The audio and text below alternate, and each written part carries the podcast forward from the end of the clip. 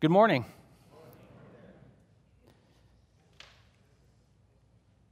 I hope this morning that you're thanking God for air conditioning. I know I was chatting with somebody before the service. I said, I love the heat. I love watching the heat from inside my house through a window where it's kept at 68 degrees. The refrigerator never runs. We keep it so cold in our house. It just. Should we open the fridge to warm the house up a little bit? Um, we're going to be here this morning in 2 Samuel 21 and 22. If you want to make your way to 2 Samuel uh, 22, we're going to read, I'm going to read actually just a, a short section of Scripture in 2 Samuel 22. I'm going to read verses 2 through 7. And uh, once I'm done reading, we'll just have a brief time of prayer to ask God's help as we uh, consider His Word this morning. Uh, 2 Samuel 22, verses 2 through 7, just a small part of a prayer and a, a, a, song of David. It's also almost a mirror copy of Psalm 18, I believe. So, Psalm 22, I'm going to read verses 2 through 7. You can follow along with me in your copy of the scripture or on the screens. And then after I read this section, we'll have a time of prayer. This is what David said 2 Samuel 22, verses 2 through 7. The Lord is my rock, my fortress, and my deliverer. My God is my rock in whom I take refuge, my shield, and the horn of my salvation. He is my stronghold, my refuge, and my Savior. From violent people you save me. Verse 4. I called to the Lord who is worthy of praise and have been saved from my enemies. The waves of death swirled about me, the torrents of destruction overwhelmed me. The cords of the grave coiled around me, the snares of death confronted me. In my distress, I called to the Lord. I called out to my God from his temple. He heard my voice. My cry came to his ears. May God bless his word read here in our presence today. God, we give you praise and glory and thanks that we know you hear us. You hear us in this moment. We know that because of the work of Christ and the presence of your Holy Spirit in each believer, that you are here with us, with us this morning. You are not afar off. You are not waiting for us to come up with some idea to get you to show up. You are already here. You have anticipated this morning more than we have. You are enjoying this moment, more than we are. And you are looking forward to the work you're going to do in us for your glory, both today and every day. So we give you praise, God, for your presence with your people. We thank you, God, for the opportunity you give us to serve you and your kingdom this week with Vacation Bible School. We do ask God for an effective ministry of the gospel this week that many young people and families will hear and believe the message of the gospel for forgiveness of sins. We pray, God, for safety. We pray, God, for energy and sustaining strength. And most of, God, all, most of all, God, we pray that you would be glorified in the significant efforts and service of the individuals working in Vacation Bible School. We thank you, God, not only for our church, but we also thank you for Bethel Church up on the hill. We thank you for Pastor Olson and his uh, staff and volunteers who work diligently to do gospel work. We pray this morning in particular that you might stir in their midst, that many would come to believe Christ for forgiveness of sins today. We thank you, God, for the work of the gospel mission here in Medford. And they ask that we not offer prayer requests today, but this morning instead to praise you for the men who have been saved by grace here recently and put their faith in Christ for salvation at the gospel mission. God, we thank you for that work of redemption and ask God that you would move those individuals to Christ likeness as you always promised to do. And God, we lift up Tyler Horn this morning, and our hearts go out to Louise and their whole family. God, just do a work in Tyler. Uh, give the doctors wisdom, fix what needs to be fixed, give healing where there needs to be healing, which there is much. We trust you, God, but our hearts break. We also pray for Russ Kriekow and ask for your hand on him, and the same for Kurt Techmeyer, that you might offer healing and strength in the moment of their difficulty. And for those who need to trust you for salvation, God, and we remember Vernon and Beverly, Robert, Ken, Gary, and Rose, we ask that you might do something in their lives today, even this week, that would move them to trust Jesus for salvation. God, as we spend a little time in your word, we ask that you would faithfully conform us to the image of Christ in it by the power of your Spirit. In Jesus' name, amen. We're going to be in 2 Samuel 21 and 22 here this morning, and you can find your way there. One of the things that's true of many of our relationships in our culture and in our places, whether it be in our homes or our places of business or where we do our shopping, is I would say this many of our relationships are transactional. Many of our relationships are sort of based on the notion of a transaction. Uh, the question is, uh, if I give you this, what will you give me? If I give you $10, will you give me uh, the 10 pack of tacos? You know, or something like that. If, if I uh, do you a favor now, I can count on someday in the future you doing uh, me a favor. Uh, if somebody comes and offers us something for free, what's the, what's the first thing that comes in your mind? What's the catch here? That, that indicates, that's a, a clear indication that everything in our culture is transactional because we know nobody just gives stuff away for free. Uh, everything is, uh, what are you going to do for me, and what, what is the cost going to be, and when do I have to return the favor? Now, this isn't necessarily true of all cultures. Uh, Seth was telling me a story about his trip to Albania, which maybe he related here. It's more difficult sometimes to do business there because to go buy an item, you've got to spend two hours having coffee with the store owner. And, it, and and their business is a little bit more relational, perhaps. Now, you still got to pay for the item, but there's an anticipation of relationship. But I think we really need to understand, though, if the air we breathe, the culture we live in, the, the water we swim in, if we were a fish, so to speak, is that things in life are transactional. Every relationship is transactional to some degree. The, the, the thing we must admit is that we often, or always, many times, approach God that way. Our relationship with God is transactional.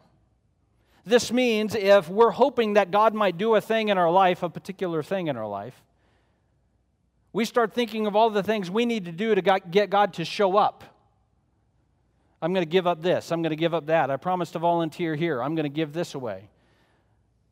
Many of us have prayed that most profound prayer of prayers God, if you'll get me out of this mess, I will get right back into it. Yeah, I mean, that's what we should be praying, but that's, uh, you know. So we approach God from this sort of uh, what does God need from me in order for me to get Him to intervene in my life in a particular way? I think that's normal. Like I said, I think that's how we approach most relationships in our life. But what's interesting, though, is when we read the scripture and we learn who God is in the scripture, we discover the Bible, though, doesn't present God that way. The Bible uh, presents a completely dif- different storyline than this notion that I've got to do something to get God to show up, or God needs something from me so that uh, He will be motivated or moved to intervene in my life in some way. But what the Bible tells us to uh, understand about God is this it's not what does God need from me, it's the reverse. The question is, what do we need from God? The entire story of the Bible, from Genesis 1 to Revelation 22, is what do I need from God? We tend to approach it, though, in the reverse. I got to figure out what God wants so I can give him what he wants. So, quick question on that regard Is there anything you have that God is lacking? Is there anything right now you happen to have that one thing in your possession that God is missing, and he's spending his time pacing back and forth in heaven, wringing his hands, going, What kind of uh, horrible life situation can I put them through so they'll finally give me that thing I want? I mean, what kind of God would that be? That's a horrible God. And yet, that's the God I think that many of us serve. That he is just looking for ways to run us through the wringer so that we might uh, be squeezed of those things which he so desperately needs. The storyline of the Bible is different. The storyline of the Bible is what do we need from God? And that's what we're going to talk about this morning in 2 Samuel 21 and 22. What do we need from God? There's three stories in this passage. I'm going to give you three stories. You ready? There's a great story of justice served. The second part of this is a great story of giants dying. Aren't you excited? Not just one. David and Goliath, please. How about four giants, fewer verses? Very good. And then finally, we have a story of David's great prayer. Now, what we're going to do is a little bit something different, is we're going to do them in reverse order. What do we need from God? If you want to turn with me again to 2 Samuel 22, we're going to look again at David's song of the Lord. What do we need from God? First thing we need from God, we need a refuge to be safe. What do we need from God? We need a refuge to be safe. This is a long song. The entire chapter of 2 Samuel 22 is David's song, and the theme of his song is David is, excuse me, delivered from all of his enemies by God himself. The theme of the song is David is delivered from all of his enemies by God. And the first six verses in particular, David says, I'm going to trust you, God, to deliver me from my enemies, and I'm not going to trust my skills as a warrior, nor am I going to trust my, my resources as the king. So if you were the best warrior in the land and you had all the money in the land, wouldn't you be tempted to say, Well, I'm going to get myself out of this mess because I'm the best at what I do and I have all the money I need? And what David says in verses 1 through 6 is this uh, The Lord is my rock, He is my fortress and my deliverer. I'm not going to be able to hack my way out of this one. I'm not going to be able to buy my way out of this one. David completely trusts God and God alone to be his refuge, to be his safety. He's not trusting in the things that he has his skills, uh, his resources, his uh, vast army, his 30 mighty men, or his three mighty men. All of these things are good things that David uh, enjoys, blessings from God. But the fact is, David trusts in God alone. He is my stronghold, my refuge, my Savior. Scanning down with me, look at verse 10. David had prayed, God, come to me in my distress. That doesn't mean David hadn't been praying up until the point of distress, but when it came right down to it, the moment it was there, if God didn't show up, David was in fact a dead man. And, and as we read earlier, God heard him from his holy temple. Verse 10 God parted the heavens and came down. So David prayed to God in heaven, and the Bible tells us in his distress, God heard David, and the heavens opened up, and God comes to David. And that this poetic imagery uh, that David describes here uh, is absolutely incredible. Look at verse 8. The earth trembled and quaked. The foundations of the heavens shook. They trembled because he was angry. I don't know how to describe this to you, but maybe you have small children in your home or you have had in the past. I don't know what kind of food your kids like. But maybe there's that one treat that they really enjoy. Maybe, uh, I mean, for me, um, I really like um, blackberry cobbler with when it's hot uh, and then, yeah, somebody say vanilla ice cream. Yeah, goes without saying. Um, vanilla ice cream on that. Well, so what will happen is your kids will be doing whatever they're doing because whatever their life is about, of course, is so much more interesting than, than their parents are. Until you say, there's blackberry cobbler, or there's chocolate pie, or there's cake, uh, or uh, your favorite TV show is on. Then what happens? Then it sounds like a herd of buffalo flying down the hallway.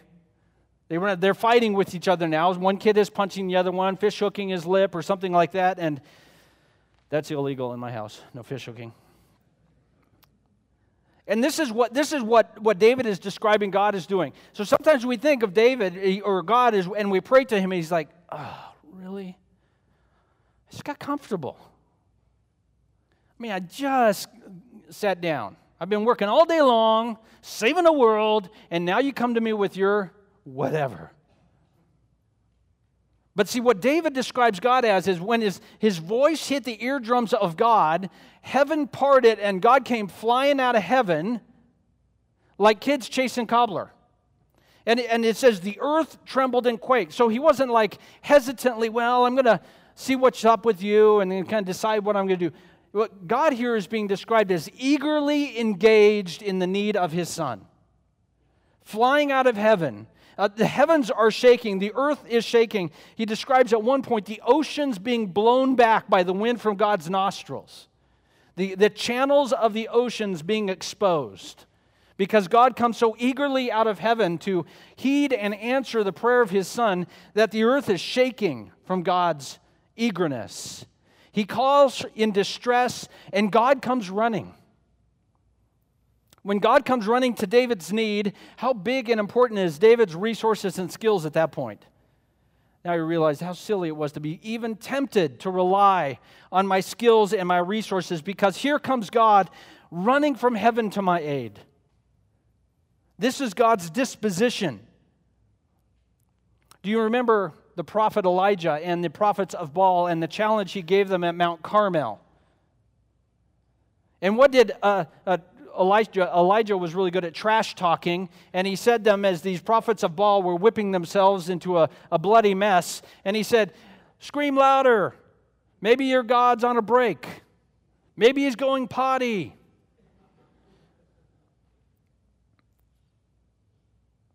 But do we pray to God like that? Maybe he's maybe he hasn't heard me. I mean, I'm serious about this, but he's not doing anything. We have to uh, we have to take our, our understanding of God's disposition not from our perceptions, but from what the Word of God says. And what the Word of God tells us is when God hears the prayer of His people, He comes flying out of heaven like kids chasing their favorite treat. And the earth quakes with his eagerness to respond and hear and save and provide refuge. God, in verse 15, shoots his arrows and he scatters his enemy with great bolts of lightning. He routed them. If we're lucky this afternoon, we're going to see some of this action. There's, I think there's thunderstorms in the forecast for this evening. So when those hit, that's God answering your prayer. I don't know what your enemies are, but they may be being hit by lightning. I don't know. Um, God routed the enemy, he saved David. Verse 17, he reached down from on high and took hold of me, and he drew me out of the deep waters. God reached down into the depths where David could not save himself, and he draws him out of the deep waters. What do we need from God? We need to be drawn out of the deep waters. We need a refuge. We need Him to save us and redeem us and to heed our prayers and respond with the energetic and powerful response that only He can provide. Last little part of this we're going to look at is down in verse 21, and then we'll move on to the next story. The Lord has dealt with me according to my righteousness. According to the cleanness of my hands, he has rewarded me. For I have kept my ways uh, of the for I have kept the ways of the Lord, I should say. I am not guilty of turning from God. Now, who's re- who's writing this? Who's writing this? Anybody remember? David. Anybody want to say, uh, Dave, about the purity thing? I don't want to be one to kind of throw, you know, always be living in the past, but you did kill a guy after sleeping with his wife.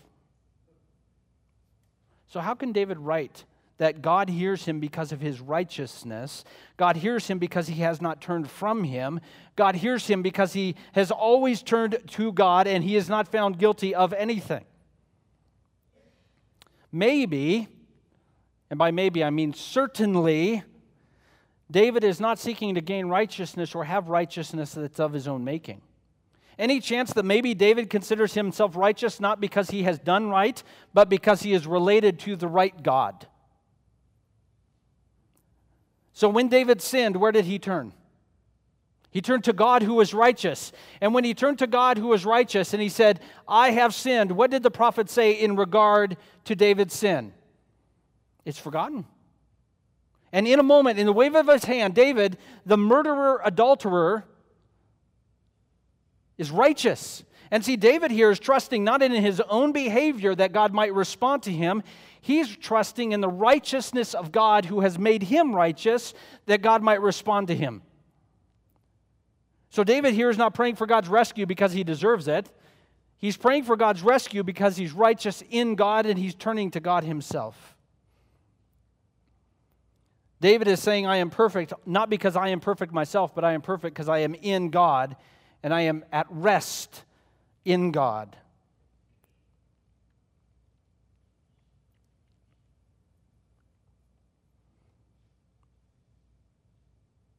Maybe we can say it this way. We think this if I am good, God will bless me. And the reverse we tend to think as well. If I am bad, God's going to get all up in my business, theologically.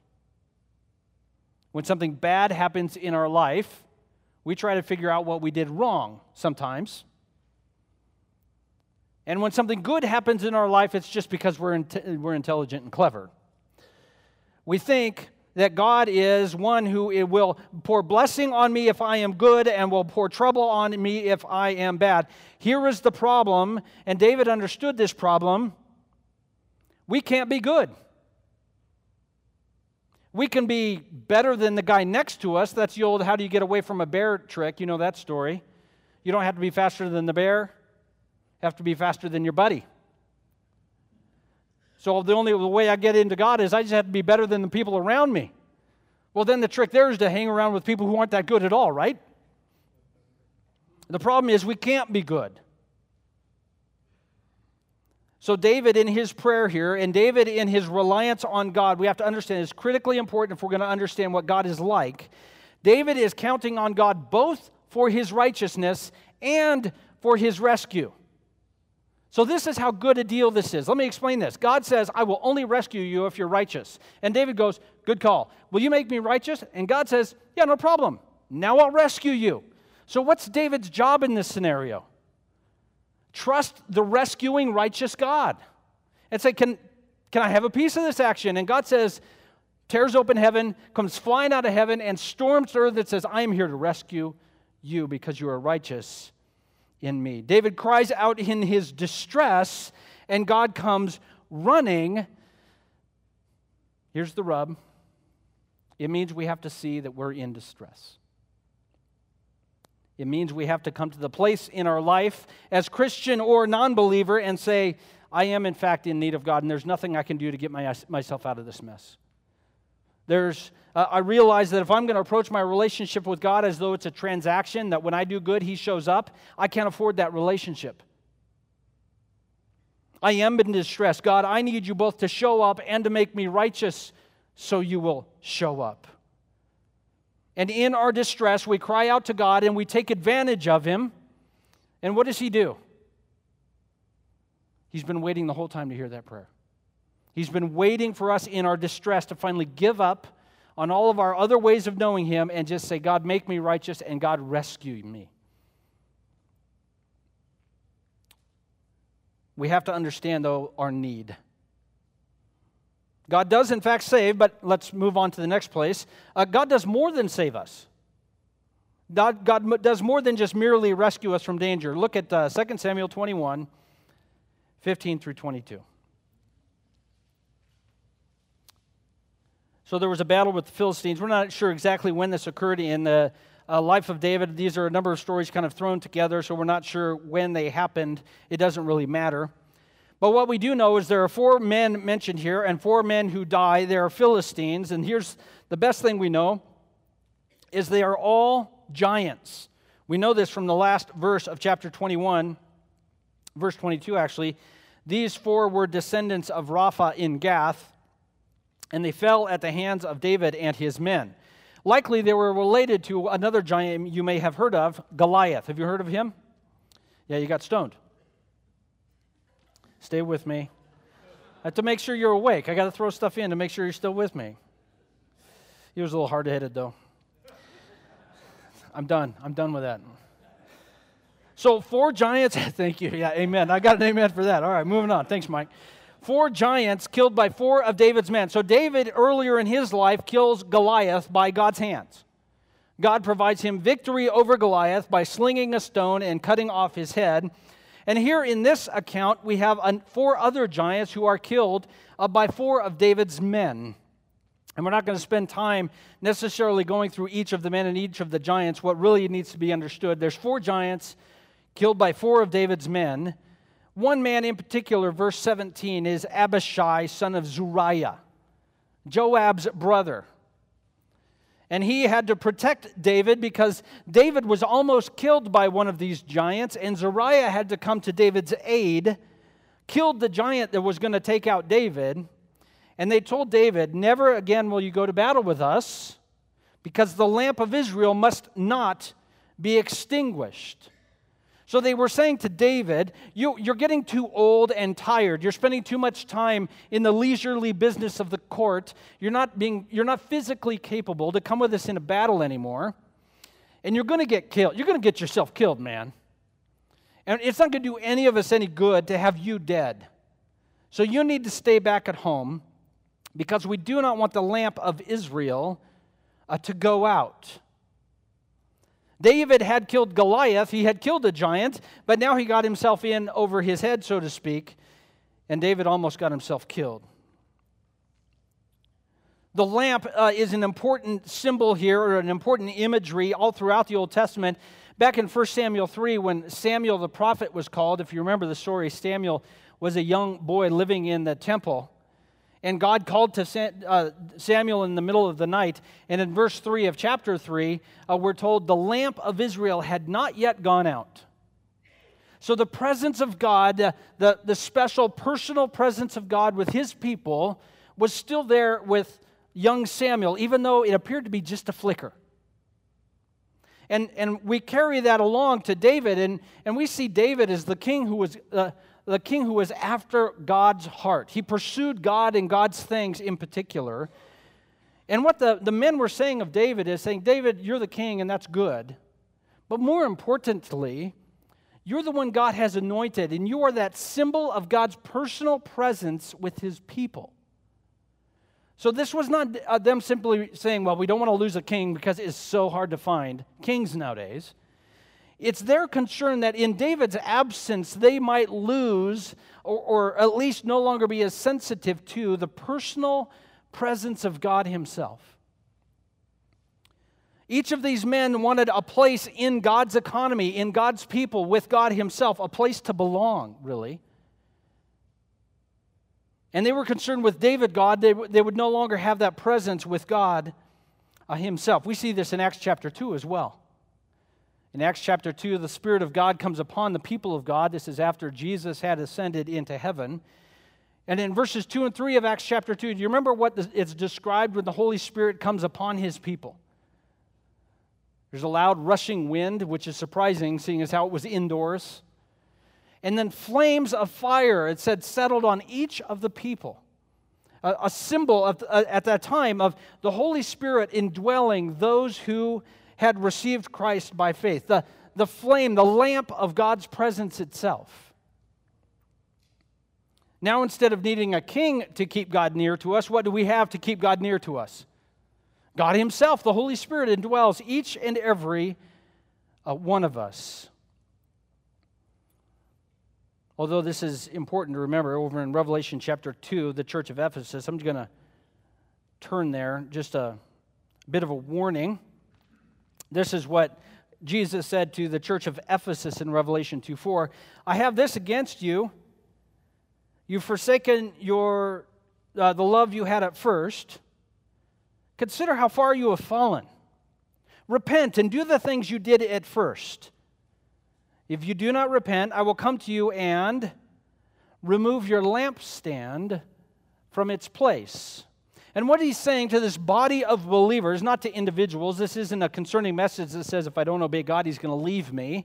What he is saying to a body of believers together is this He says, Listen, you are a church gathered uh, to be in my presence, to uh, glorify my name through my uh, purposes and my mission to reach the lost and to worship uh, God together and pray together and know His Word together. And he says, if you're not going to do that anymore, the lampstand's going to be mo- removed. Your church is going to be dissolved and go away.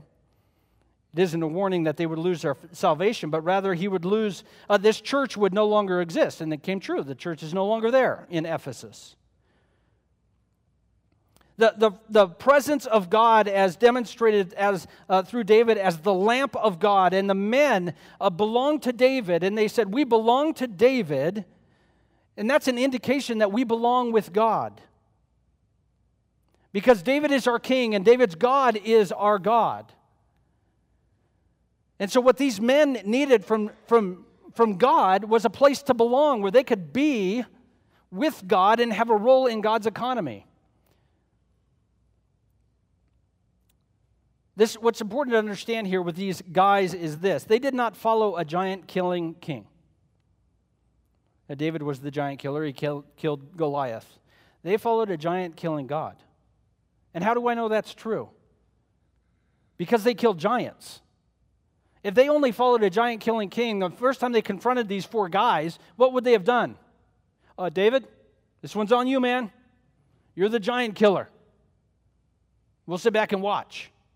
But see, that's not what God, what, what God was doing in these guys' life. He says, You're following David and you're following me. So, what I'm doing in your King David, I am doing in you. This is what's funny. We think that David killing Goliath is, is kind of impressive. These guys kill four giants. And, and Zariah does it without preparation. He has to show up at the spur of the moment and save David. This act actually is much more impressive an act militarily than David killing Goliath. What do we need from God? Number one, we need a refuge to be safe. And number two, as these four men indicate, we need a place to, to belong.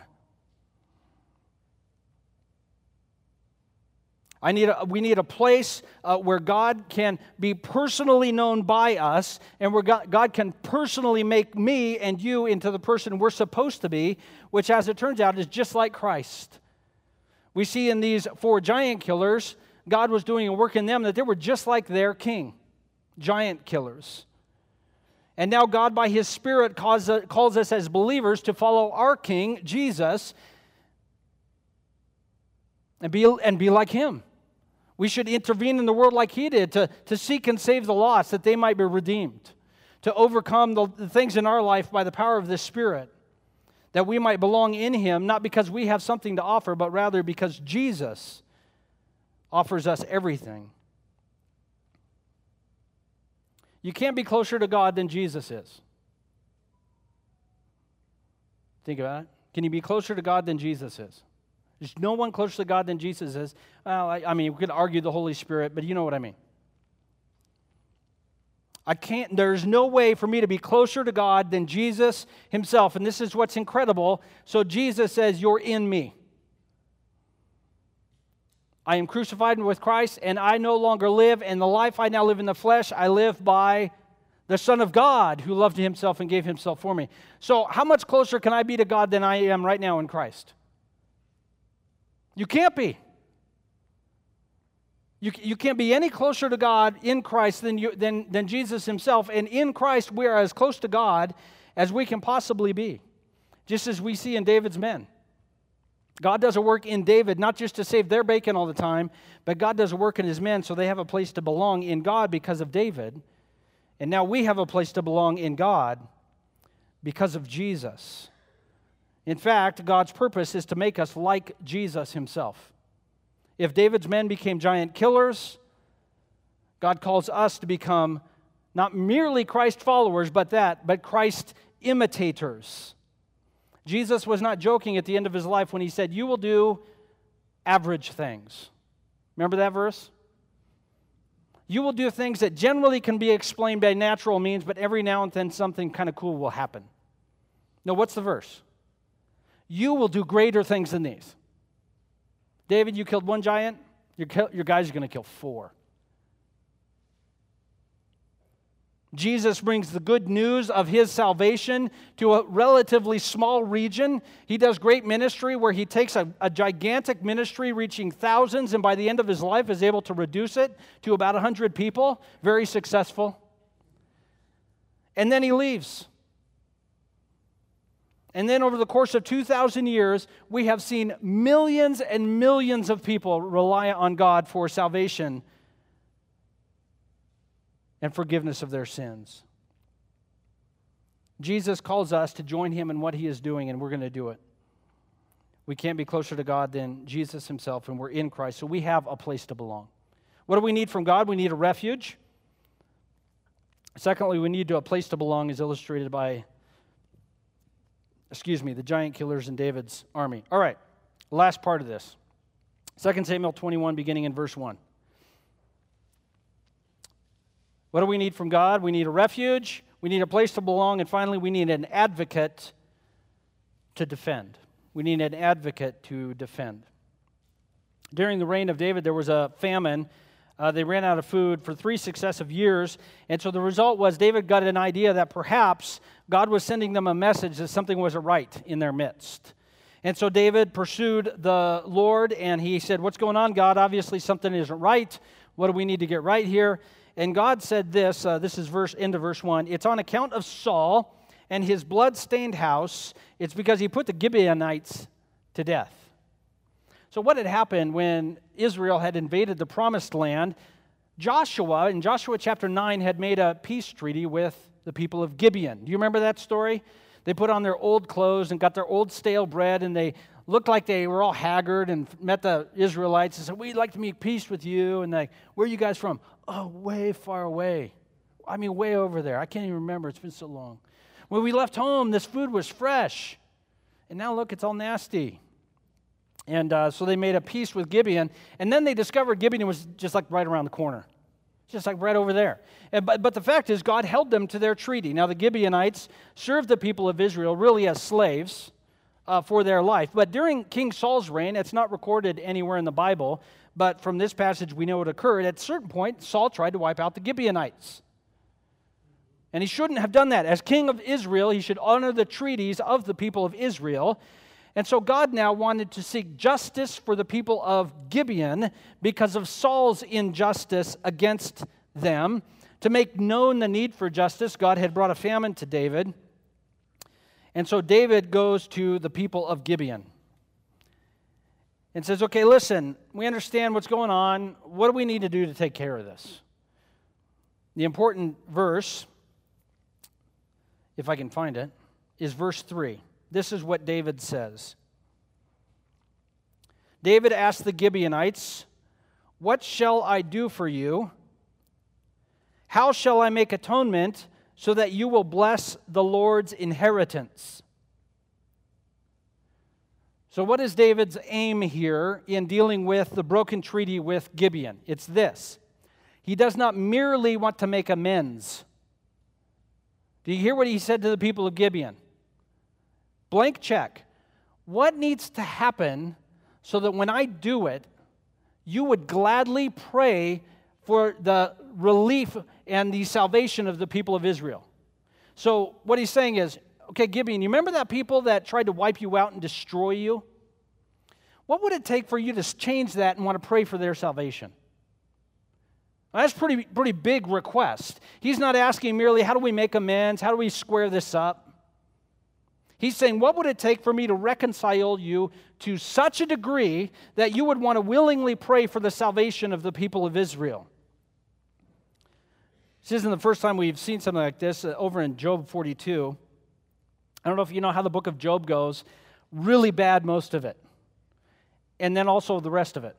Um, but what happens is Job goes through all these horrible, horrible, horrible things. And then on top of that, uh, God sends him three friends who were just awful. And they spend the entire time telling Job that he's going through all these horrible things because he's a dirty, rotten sinner. And God uh, doesn't deny that he's a dirty, rotten sinner, but he also says, No, guess what? I can make people go through bad things if I want to, uh, for my glory and for their good. And so God really comes after these guys in, in Job 42 7. The Lord said this to Job's friends I'm angry with you. You have not spoken the truth about me as my servant Job has. So the friends had spent their whole time telling Job, God always punishes bad people. And what does God say about that? Hey, that's not true. Knock it off. we got a problem now because you are saying something about me that's not true. I'm not that God that just beats up on people because they're naughty. Verse 8 of Job 42 Now take seven bulls, seven rams, and go to my servant Job, sacrifice a burnt offering for yourselves. My servant Job will pray for you, and I will accept his prayer. So, how are these guys going to save their own bacon? They've got to go convince Job to pray for their salvation. You say, listen, you didn't tell Job what's right about me, so I want you to understand how I work. You don't even get the joy of working the prayer out for your salvation. You've got to seek someone else to pray for you. Go and have someone intercede. And see, this is very similar to what David is doing with the Gibeonites. He's going to them and saying, What do I need to do for you that you will pray for our forgiveness, for our peace. I don't want just peace between us and the Gibeonites. I want friendship where we seek the welfare and livelihood of one another. All right, so what did Gibeon ask for?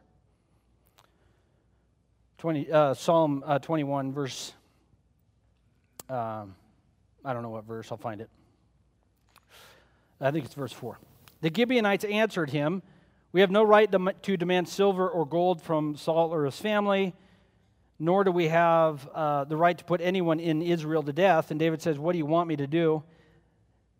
As for the man who destroyed us and plotted against us that we have been decimated and have no place anywhere in Israel, let seven of his male descendants be given to us and be killed, and their bodies exposed before the Lord at Gibeah of Saul, the Lord's chosen one.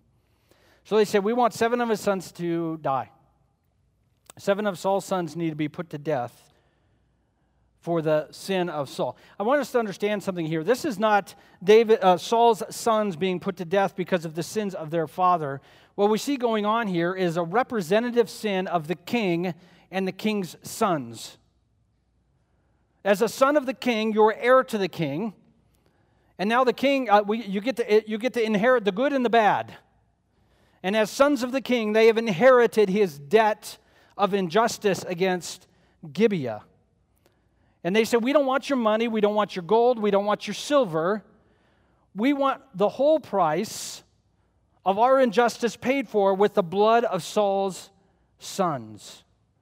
We, uh, we suffered a, a, death, and we want a representative death uh, for that. This is their way of saying, listen, more than seven people in Gibeah died.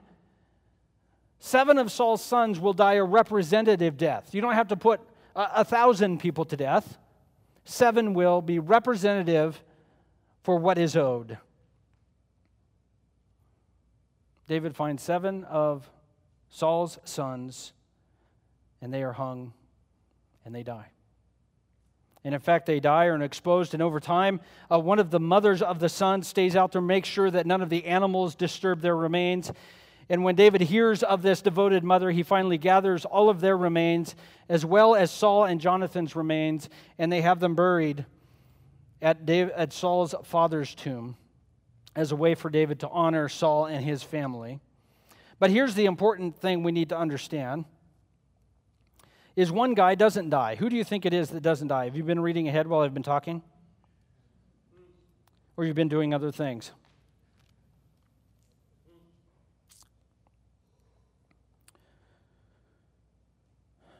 The guy that they spared was a guy named Mephibosheth. Mephibosheth was the son of Jonathan. This is verse 7. And David had made a covenant with Mephibosheth as a way of honoring his promise to Jonathan that no harm would come to him. And Mephibosheth, from that day forward, ate at the king's table with his sons. Another Mephibosheth was, was one of the ones put to death but he just had the same name as this Mephibosheth. He spared him because he had a covenant with him. The reason Mephibosheth was spared, I would suggest, is not merely because he had a covenant with King David, but because King David's covenant put him at the table of sonship. When David made a covenant with Mephibosheth because of Mephibosheth's dad, Jonathan, and just I want to, just an aside, are you ready? This is the last place in the Bible Mephibosheth is mentioned, and I am thanking God for that. Because again, if you can go home and say Mephibosheth four times and say it right, you're, you're better than me. But Mephibosheth received a covenant from David to sit at his table with his sons, when it, which in a way was David saying, I, I consider you a son. Your sonship has switched from Saul to David. Your sonship is now not reckoned because of who gave birth to you, but who made a covenant with you.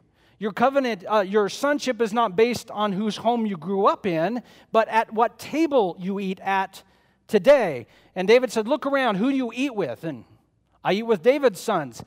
Then you're a son of David. And the people being killed today are what? Sons of Saul.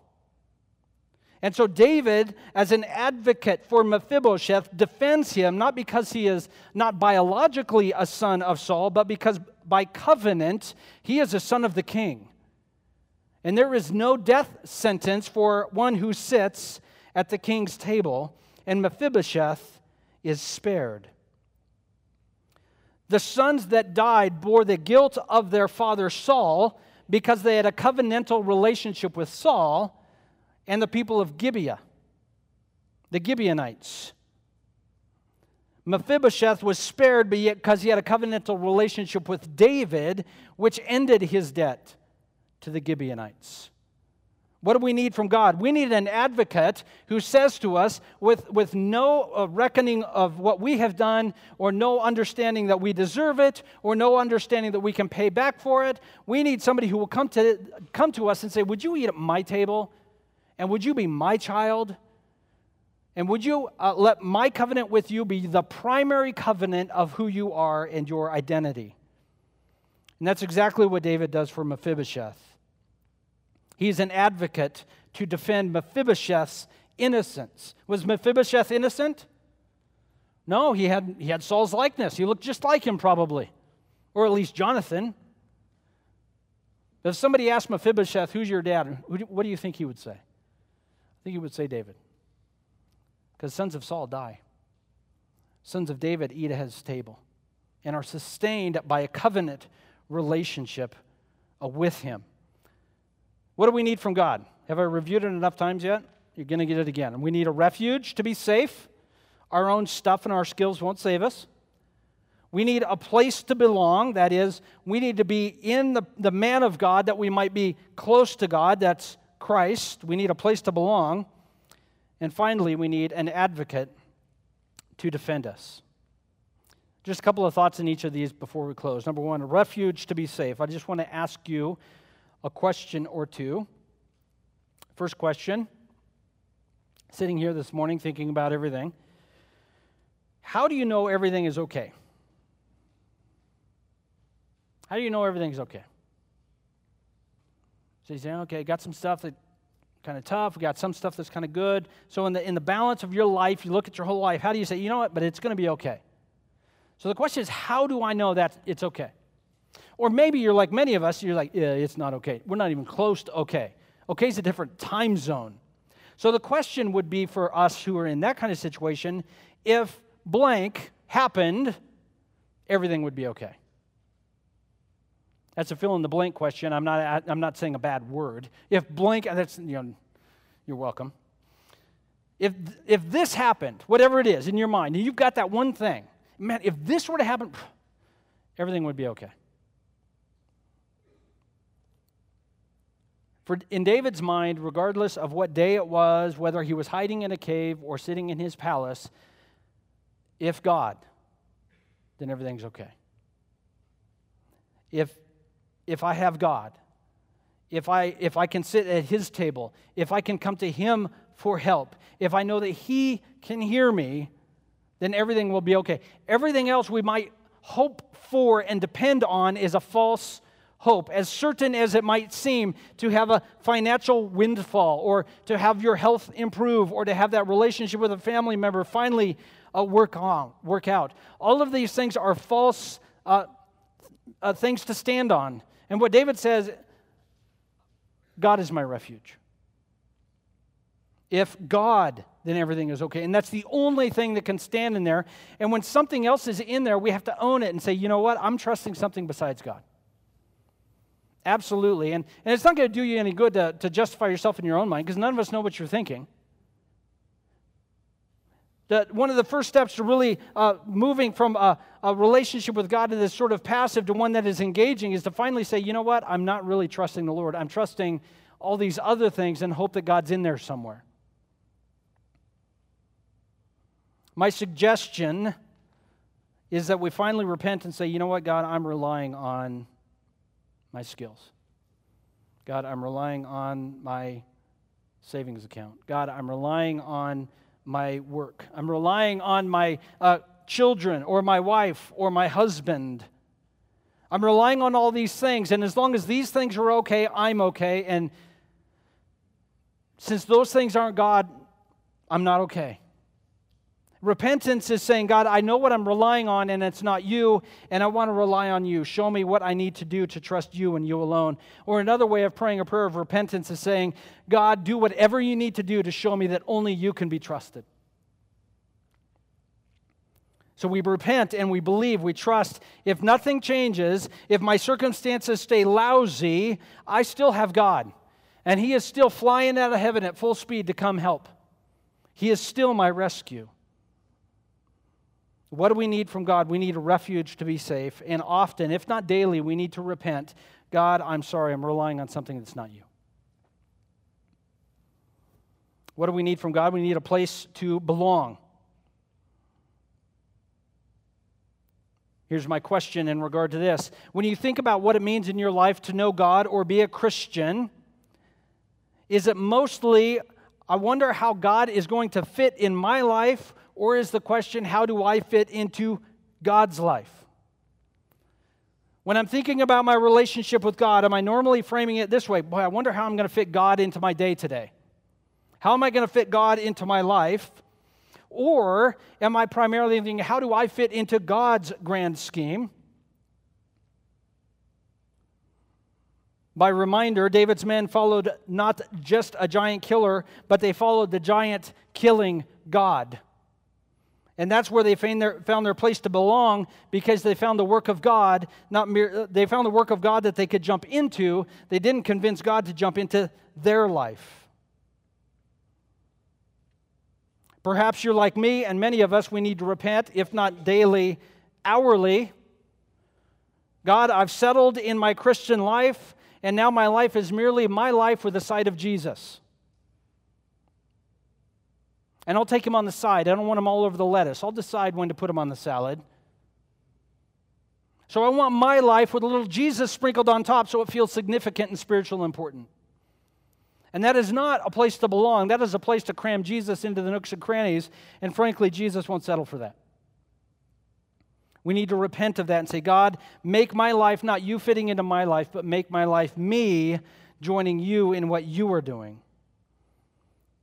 We need to trust God with something very, very difficult to trust in. It's this there is no life on earth more compelling than being like Jesus. I'm not kidding. There is nothing you could do on planet Earth. Uh, go wherever, wherever your mind goes on fantasy land to get away from this, get away from real life. You say, oh, if I could only be on that private yacht in the Mediterranean. I don't know what it is for you. I don't know why I'm picking the Mediterranean. Whatever it is, that ideal life that you say, oh, that would be so great, there's no life on planet Earth that is more compelling than being like Jesus. There's nothing that we're actually more designed for than being like Christ. And we haven't really found a place to belong in God as long as we're just trying to fit God into the nooks and crannies. What do we need from God? Finally, we need an advocate to defend. Very easy question, very basic question. How do you know you're a good person? How do you know you're a good person? I'm not ISIS. See, we used to say I'm not Hitler. It's switched nowadays. We now say I'm not ISIS, so obviously I'm a good person. So, what we do when we want to establish righteousness, we pick the worst possible offenders and compare ourselves to them. Well, you know, I'm more good than bad. I'm more good than bad. I don't know how you evaluate that. Is it that you don't do a lot of really bad things, or does that mean you do a lot of really good things? Does being nice to your family count as one of your good things? That's kind of a strange thing to consider a good thing. Just everybody else does it for the most part, or for the best we can. So, what, how do I know I'm a good person? How do I know when I stand before God, I can say, God, you have to hear me because I'm righteous? How can we pray a prayer like King David? God, I am righteous and pure. How did Mephibosheth become a son of the king? This is what's funny about Mephibosheth. I, am I'm liking this guy more and more every day. Besides his name, I call him M Dog. That would have been an insult in those days, but nowadays it's what did Mephibosheth do to become a son of the king? This is what's crazy about the Bible. This is what's funny. You pray a prayer, walk forward, just as I am, was playing on the organ. He had dinner at the king's table. He went to dinner. Isn't that funny? Yeah, well, what did Mephibosheth to become a son of the king? David said, You want to, want to eat with me? Yeah. yeah. That sounds really good. I mean, have you ever thought of your relationship with Christ in that way? How, how do I become a good person? I got to get religion. I've been putting that off.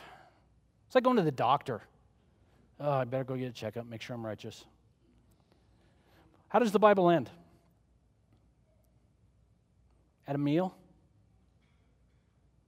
At a wedding supper? where those who are in Christ sit down and he says, Hey, you guys want to have dinner? And we say, What do we say? The answer is yes. We want to have dinner. When does dinner end? Never. You never get full? I'm hoping. I don't know how it works. Mephibosheth avoided judgment not merely by saying, Okay, I'll sign a contract. I'll, I'll stop being Saul's son and be your son, David. Oh, now I'm going to have to be religious. No, he said, David, yeah, I'll come. I'll come over. I'll be, I'll be one of your sons. I, I have nothing to offer. I'm crippled. I can't even walk. I can't be in your military. I, I, I can't be one of your closest advisors because of my connection with King Saul. I, literally, all I can do in your kingdom, David, is eat your food. And David said, Yeah, come on in, son.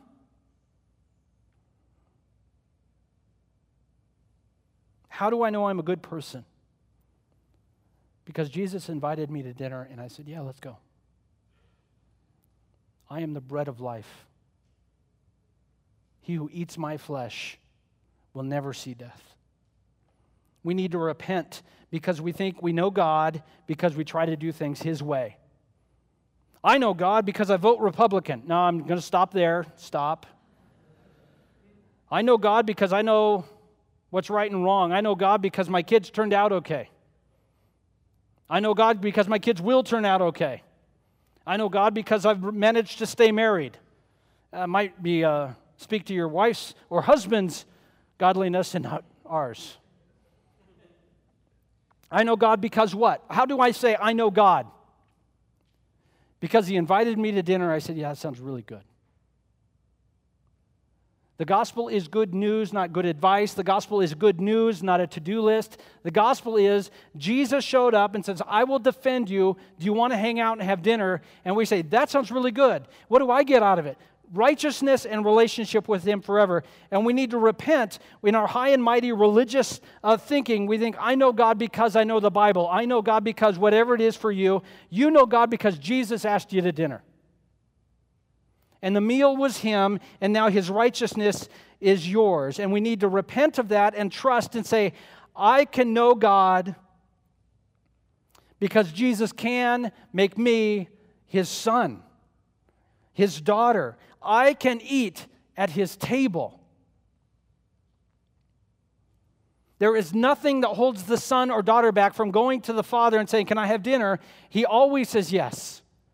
The only thing that will keep us from the table is us saying, We don't want to eat with you. From start to finish, the Bible is good news. It's God calling us, like David calls Mephibosheth and says, I want to defend you. I want you come and be my son and sit at the king's table. You call up God on the way there. He said, You know what? What should I bring? Bottle of wine, some bread, maybe some chips. Bag of Doritos? He said, I don't need anything from you. This, is what's incredible. God would say to us, What are you talking about? What are you going to bring? As one author said, I've quoted it many times because it's such a good quote What's the only thing we bring to our salvation? Our sin. It's the only thing we have to offer is sin to be atoned for. And Jesus says, Come and eat, I will atone your sin. What do we need from God? We need a refuge to be safe, not our own refuge. We need a place to belong in Christ, and we need an advocate to defend us.